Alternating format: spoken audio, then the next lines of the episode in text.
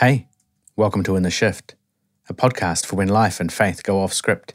My name is Michael Frost, and uh, here we are into another episode of the podcast. And I do believe that I said recently on this very podcast that the frequency of these episodes was going to increase. And lo and behold, uh, then I proceeded to give you a gap. but hey, such is life. And uh, here we are again. And uh, I'm sitting here, um, well, I'm sitting here having uh, a broken foot. That's what I've got at the moment. So I've got a broken foot. I put my back out. So uh, I'm sort of on crutches with my foot in a moon boot, uh, hobbling around the house whilst also trying not to have my back go into spasms and taking uh, lots of painkillers. So, uh, such is life. And uh, anyway, here I am in front of my microphone speaking to you. And it's a welcome distraction, to be honest.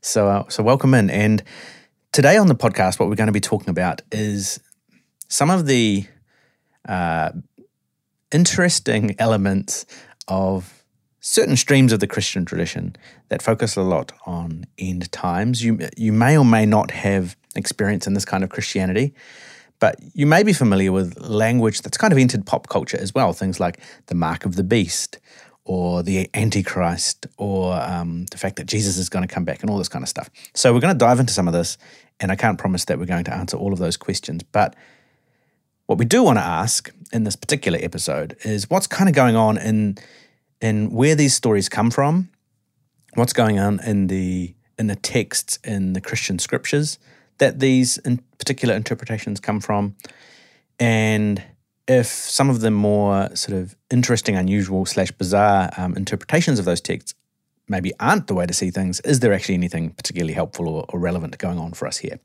So I want to say, I suppose, right at the outset, that I'm going to offer some different ways of understanding what's going on in those in those original texts that I do think is still very relevant for us, but not in the way that perhaps I used to think when I was very much absorbed within the kind of end times Christianity of my um, earlier life.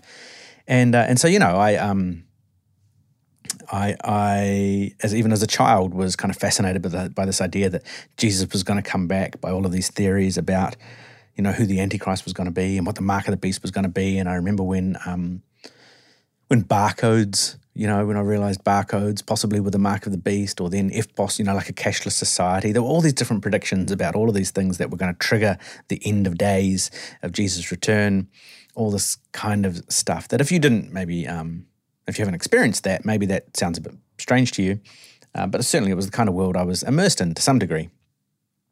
And tied in with all of that are all sorts of ideas about uh, the nation of Israel as well.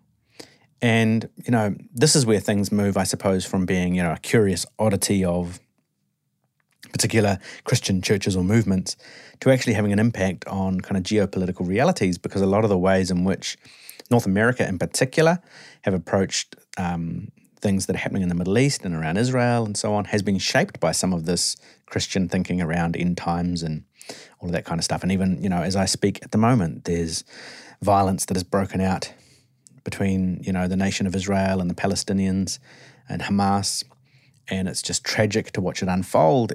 And also to know that some of the ways in which you know there can be, from some sections of the Christian church, these very callous attitudes towards Palestinians, and it's often because of this particular interpretation of kind of Christian texts that seem that you know that offer a particular way of of thinking about what's going on here and you know some of these some of these peculiar interpretations have shaped like foreign policy of nations. And so um, what starts out as this kind of interesting interpretation of particular scriptures ends up shaping um, geopolitical conflict in the world. And so this does kind of matter even even from that perspective.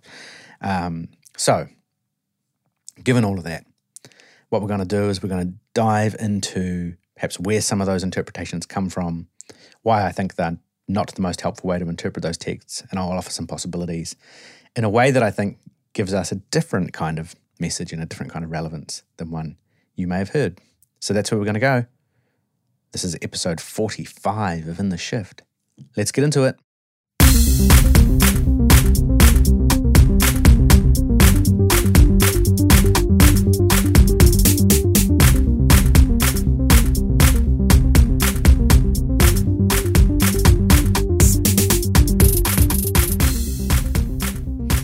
So, when we start to think about the most popular notions of end times, of marks of the beast, of antichrists, of raptures, all of these words that uh, are very familiar to kind of end times thinking amongst um, churches and, and, Christians who have followed this train of thought.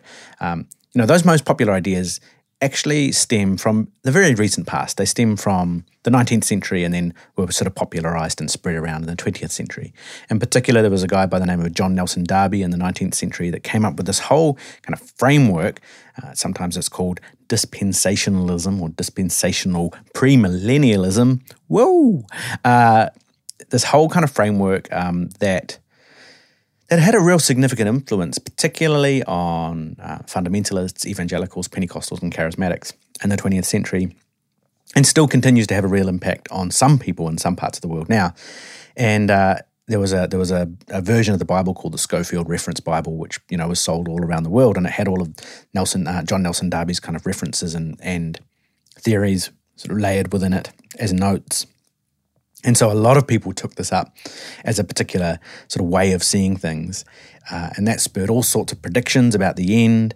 Um, and then, sort of in the mid to late 20th century, then you then it kind of comes into pop culture, well, Christian pop culture, not not mainstream pop culture so much as uh, Christian pop culture in things. Uh, there was a movie called Thief in the Night, for example, which kind of depicts this idea uh, of of the kind of end times coming into coming into play of believers being raptured, which which in the in the interpretation of this film was that all suddenly all of the people who were Christians just disappeared, and so you have you know a, a woman at the start of the film who wakes up and she hears the razor going in the in the bathroom and goes in and the razor's there, but her husband's not there or her partner or whoever it is. You know planes have crashed because the pilots have who are Christians have been raptured and taken up to heaven. Uh, and and so unfold then all of this stuff around the end of the world. And um, and then in in sort of after that, and more slightly more contemporary um, time, there was a there's a film series uh, starring Kirk Cameron uh, called Left Behind, and there was also a series of books before it was a series of movies. Again, taking this kind of particular way of interpreting the end times and and putting it into books and movies and stuff that then became very popular among churches and among young people and so on. So there's a few things perhaps to say about how um, this way of thinking comes about.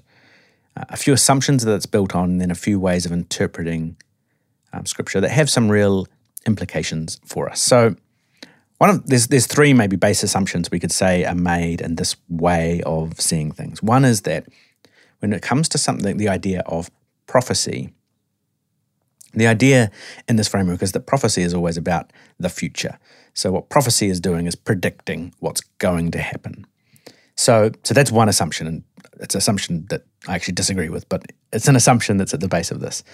The second assumption is that there are there's this particular genre of of texts in the scriptures called apocalyptic texts, and apocalyptic texts are um, are texts that use this quite fantastical imagery um, that seems quite hard to decipher. And so, um, in particular, the two most famous um, books that contain what we call apocalyptic texts are the book of Daniel and the book of Revelation. So, Daniel's a book in the Old Testament, and Revelation's the, the last book of the Bible. And both of them contain images of of um, of quite fantastical nature. You know, a son of man appears and you know maybe the eyes are blazing and the there's there's all of these kind of layers of imagery that are being used here, uh, and and it seems like they're being linked to events that are going to happen, and so um, these apocalyptic texts. Um, we'll get on to what I'm going to say about what I think is going on in those soon, but in this kind of dispensational or end times thinking, those apocalyptic texts are also about predicting future events. And so the task then when we read them is to try and decipher the symbols and, and, and the metaphors and the images that are being used to figure out what they're telling us about what's going to happen in the future. So that's the second assumption. One is that prophecy is always about the future. The second is that these apocalyptic texts that contain all of this fantastical imagery are, are about predicting events that are still to come, many of them.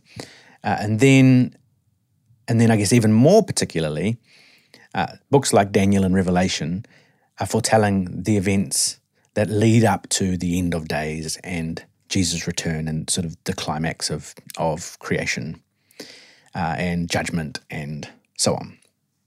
Right, so those are kind of three base assumptions that are going on in the way these people approach the text themselves.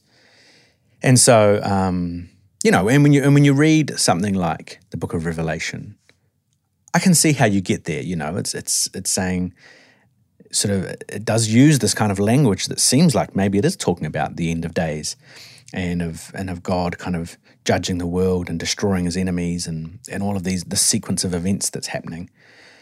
And um, and then the task becomes, oh, okay, so that number there is used, and there's a there's a reference to a certain number of weeks over here and a certain number of years over here, and then that number is used over there, and then that phrase is used here, and if we times that by that and divide that by that and multiply it by that, then it gives us, you know, a solution to what's going on and some predictions about what's going to happen. And so these kind of dispensational premillennialists, if you like, uh, who believe that the world is divided, that history is divided up into these different dispensations, and that Jesus will ultimately return before a um, 1,000 or a millennial reign of Jesus on the earth.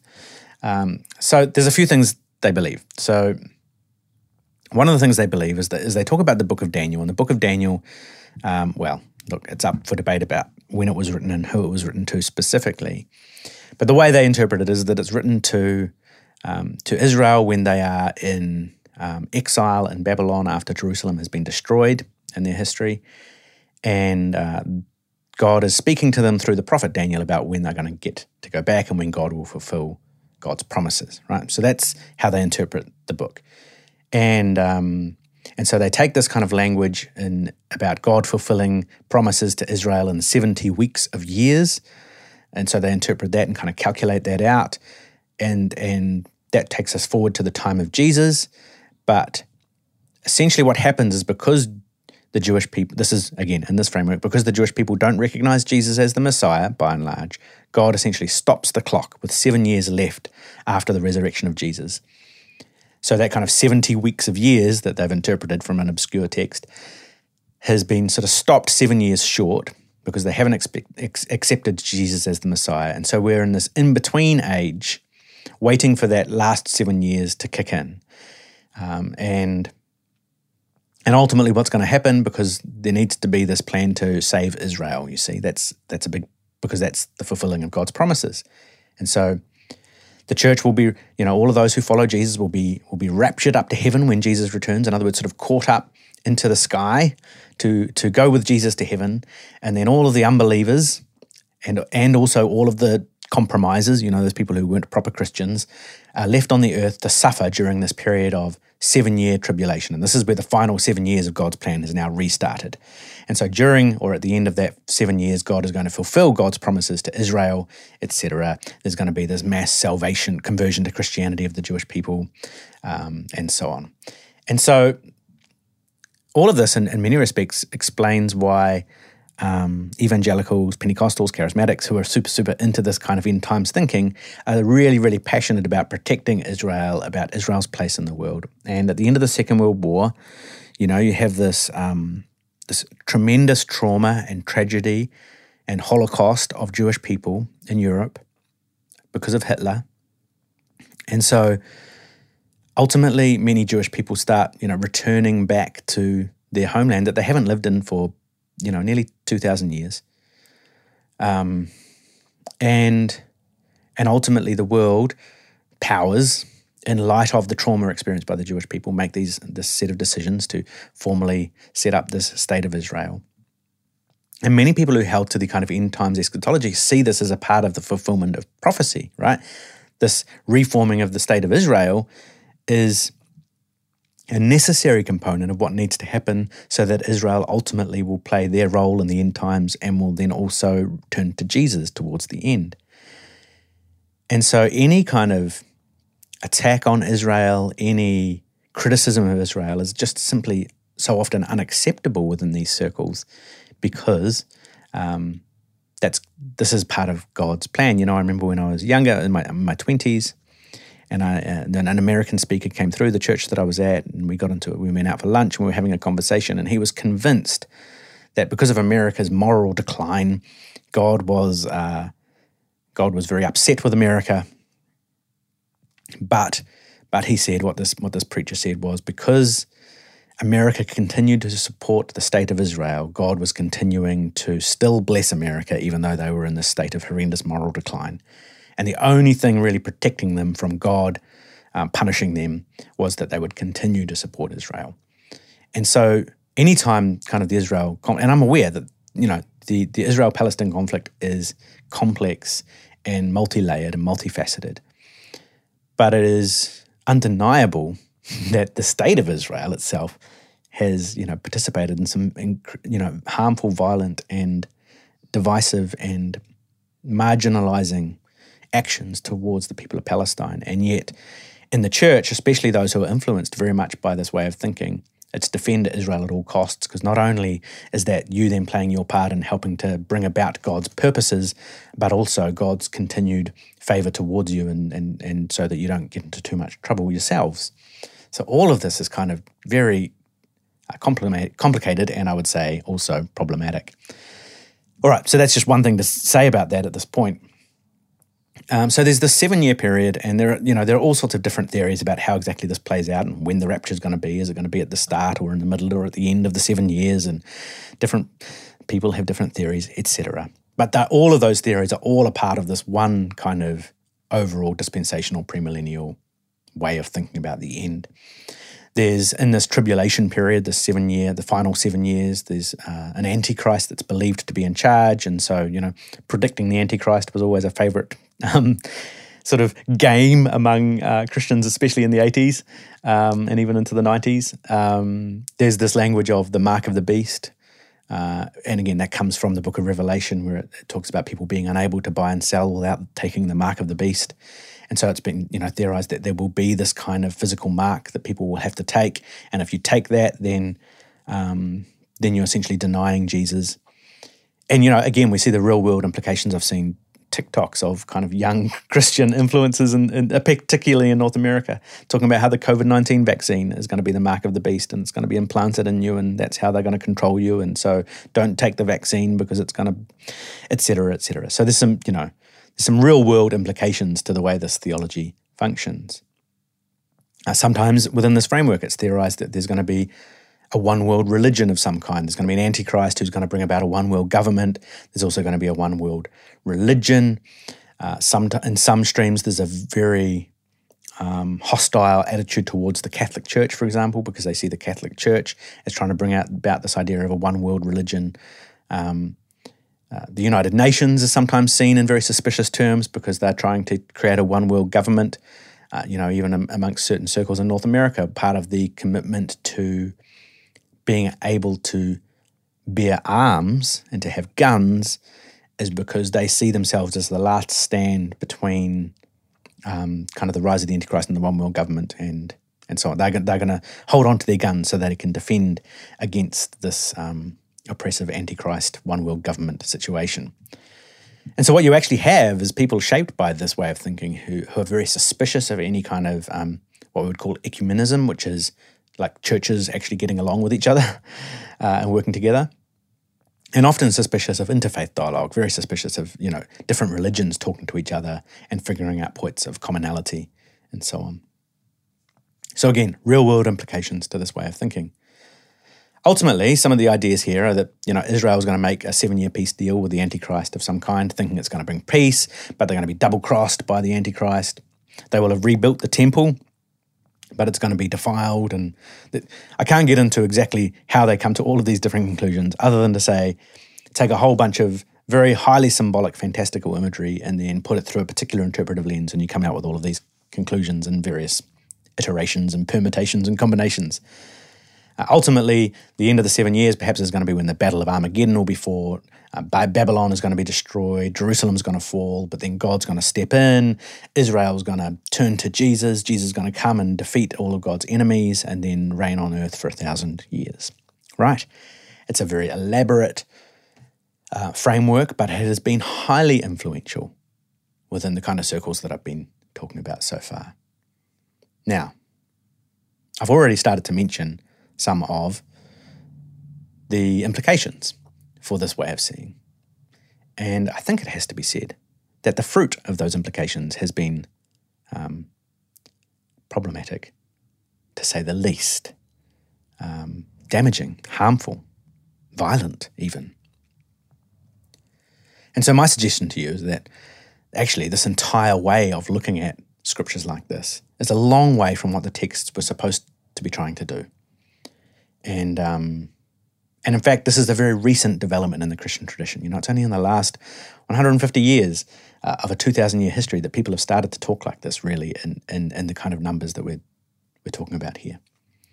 Now, as always, these kinds of theologies do function for people. You know, they don't just emerge because um, people have got you know nothing better to do, uh, and and and people don't hold on to them because they like problematic outcomes, because they like violence. Uh, people hold on to these beliefs because they help them cope with reality. And, um, and so maybe, you know, there's three ways I could suggest that this kind of end times thinking helps people cope with reality. And, and one is that it's helped people cope with the, with the kind of negative trajectory of life. So, so this um, way of interpreting the Bible really came about when people were seeing um, what they believed, you know, to be a, a rise in violence. Um, they saw Christianity starting to come under attack in the West. And so you have this kind of history of Christendom, right, where, where the church was at the center of things. And yet this is starting to be pulled apart and starting to be challenged and critiqued, and the rise of science and other things.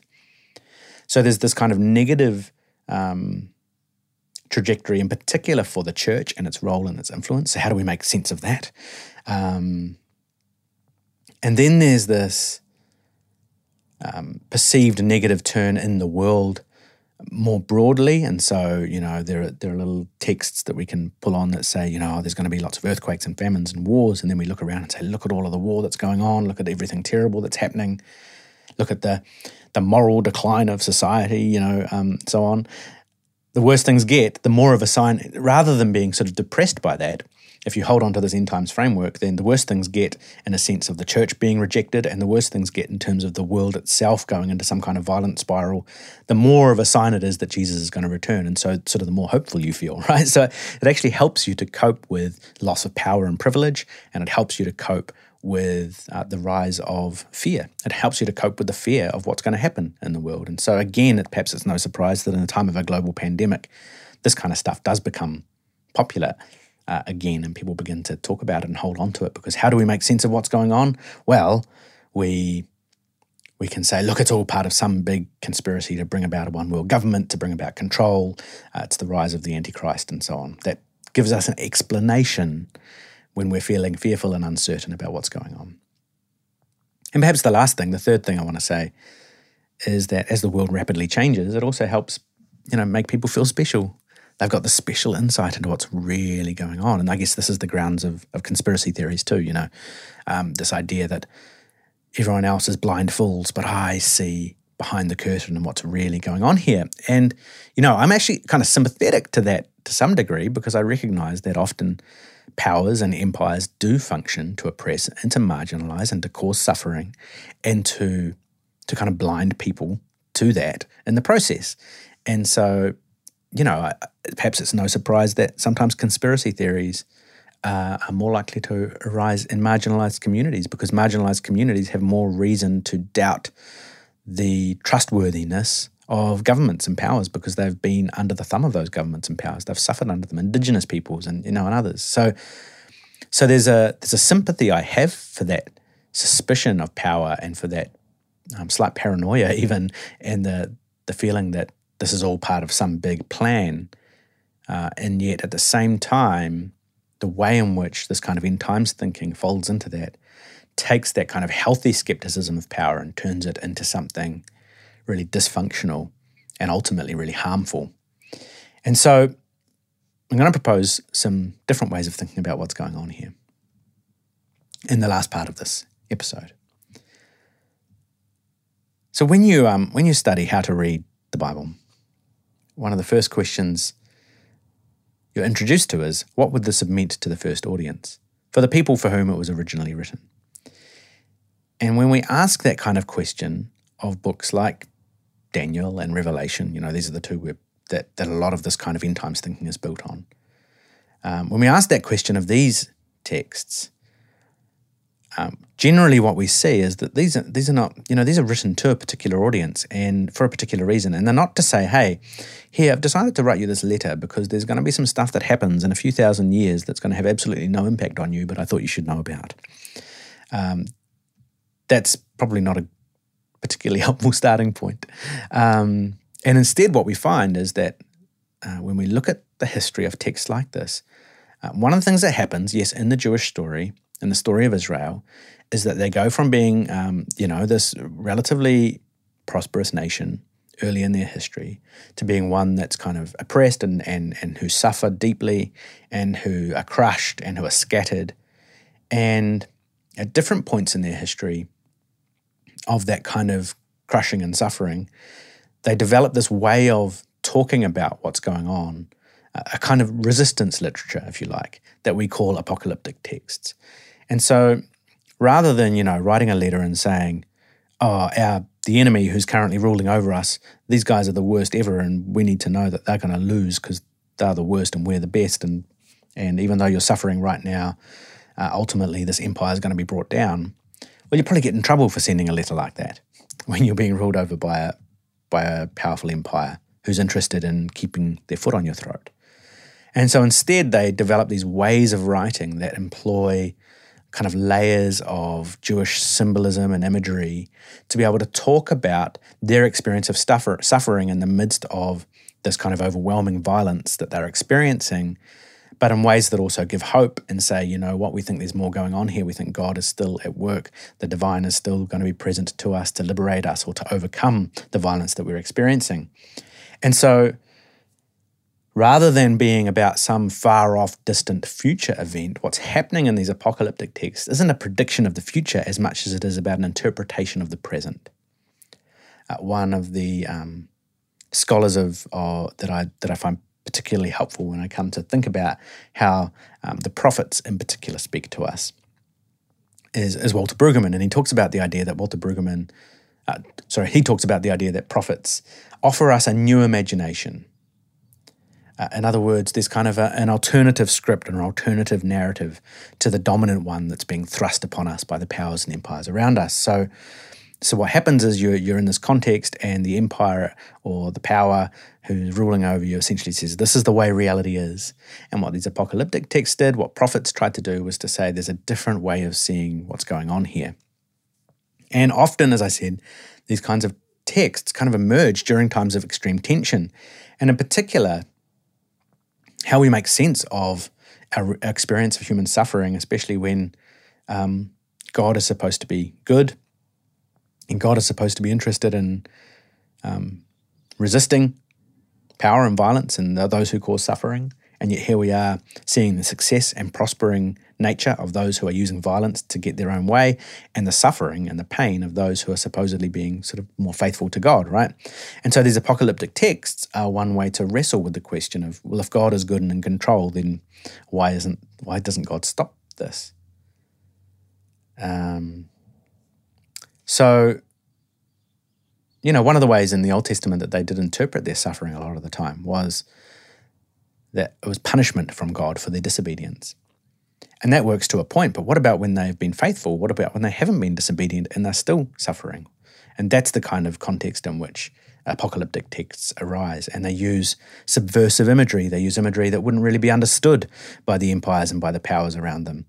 Uh, and so if you're, you know, delivering or circulating a, a letter to to your communities that are talking about um, the limits of the empire and how ultimately God is uh, going to deliver you and how your suffering is going to come to an end and God is going to, you know, there's going to be judgment for those who are causing your suffering.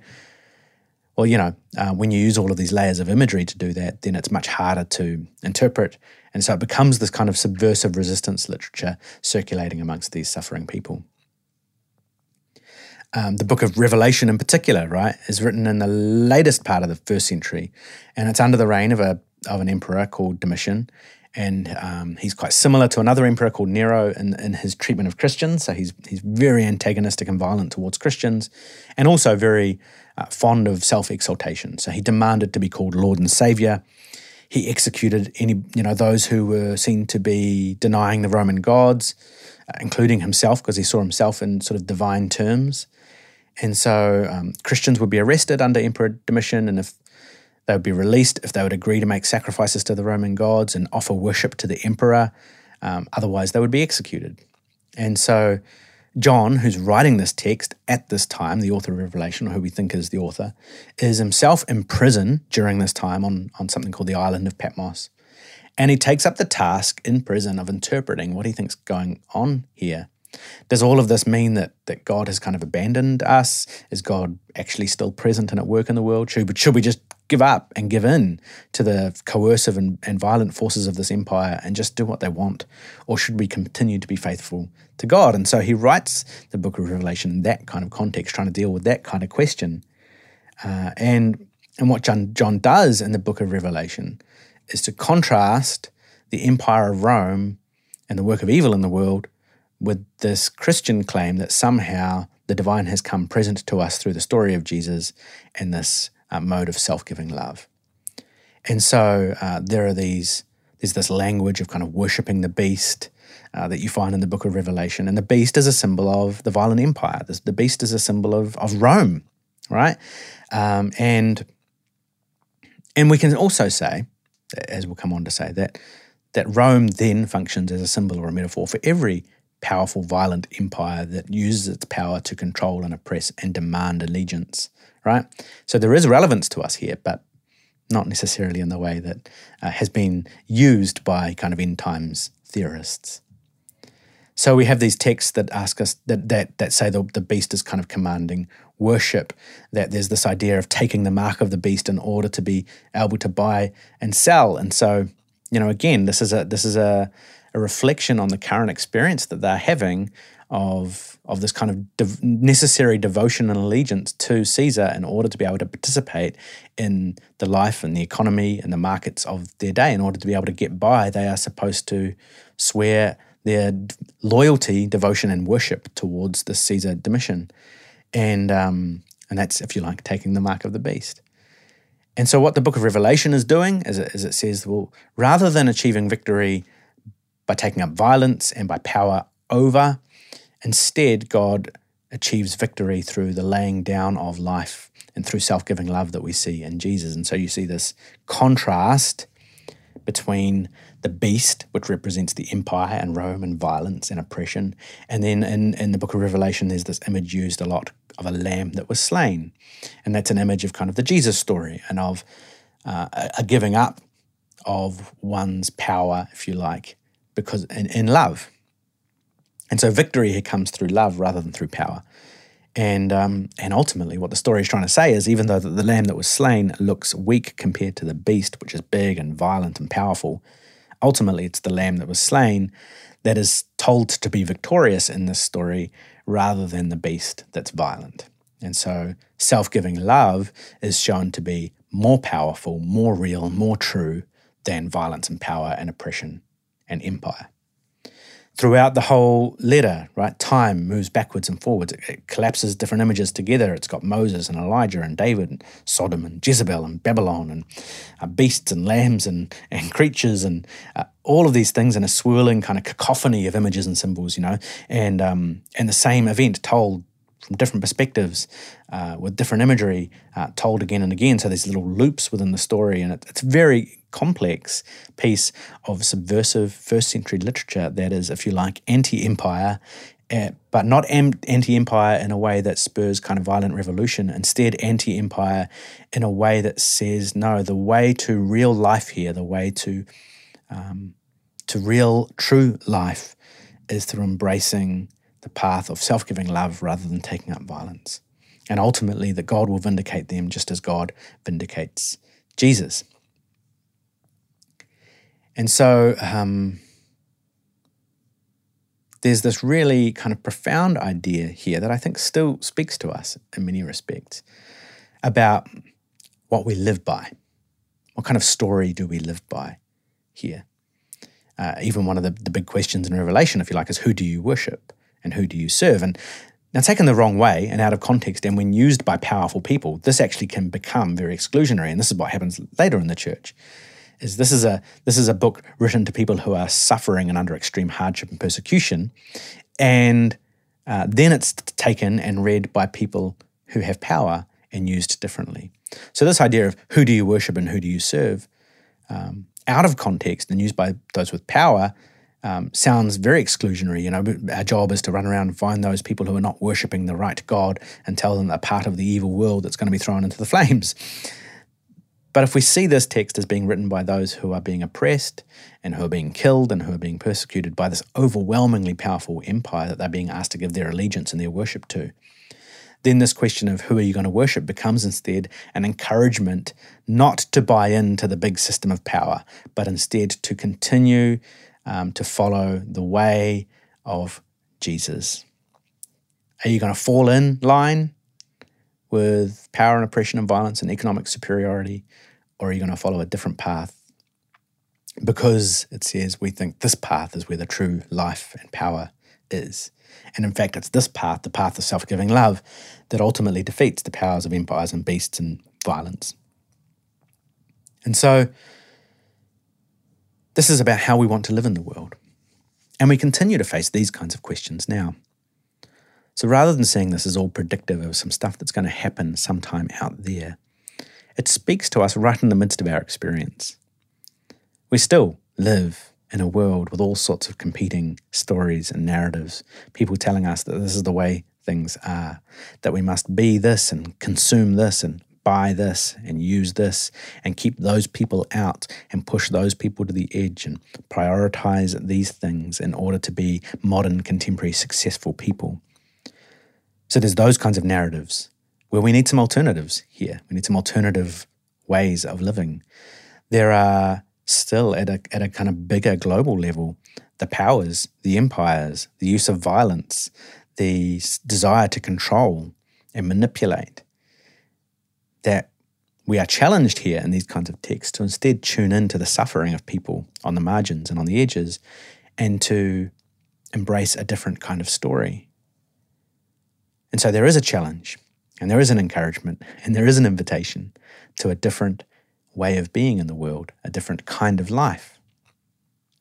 And I do find that challenging, but perhaps not in the way that end times thinking used to challenge me, more in the way that you know my suspicions and my my concerns are much less to do with global conspiracies about viruses and one world governments and the Catholic Church joining forces with the United Nations, and much more to do with the way that our economic system, the way that our narratives of the nation state and of power in the world serve to create and foster suffering marginalization, pain for people who are on the edges of these systems. And sometimes the edges are very large. And so there is this invitation here yes, to a suspicion of power, and yes, to a subversive way of being in the world, but not one that's sidetracked and caught up with meaningless conspiracies, but is in fact able to seriously challenge the dominant narratives uh, around uh, what it means to be a successful person, a successful nation in the world, um, and instead offer a path of self giving love. So, that's where we're going to finish today's episode with that kind of invitation and question for us. What are the beasts and empires of the world today, and how do we embrace a different way, a different path? In the next episode of In the Shift, we're going to dive into questions of heaven and maybe some of what is going on in the uh, New Testament texts about heaven and whether that's sort of believable or not. Uh, and then we're going to, in the following episode, talk a little bit more about the idea of life after death. So stick around for all of that. Uh, I hope you'll find it helpful and enjoyable. So until next time, thanks as always to Reese Michelle for his wonderful help in making this audio sound good in your ears.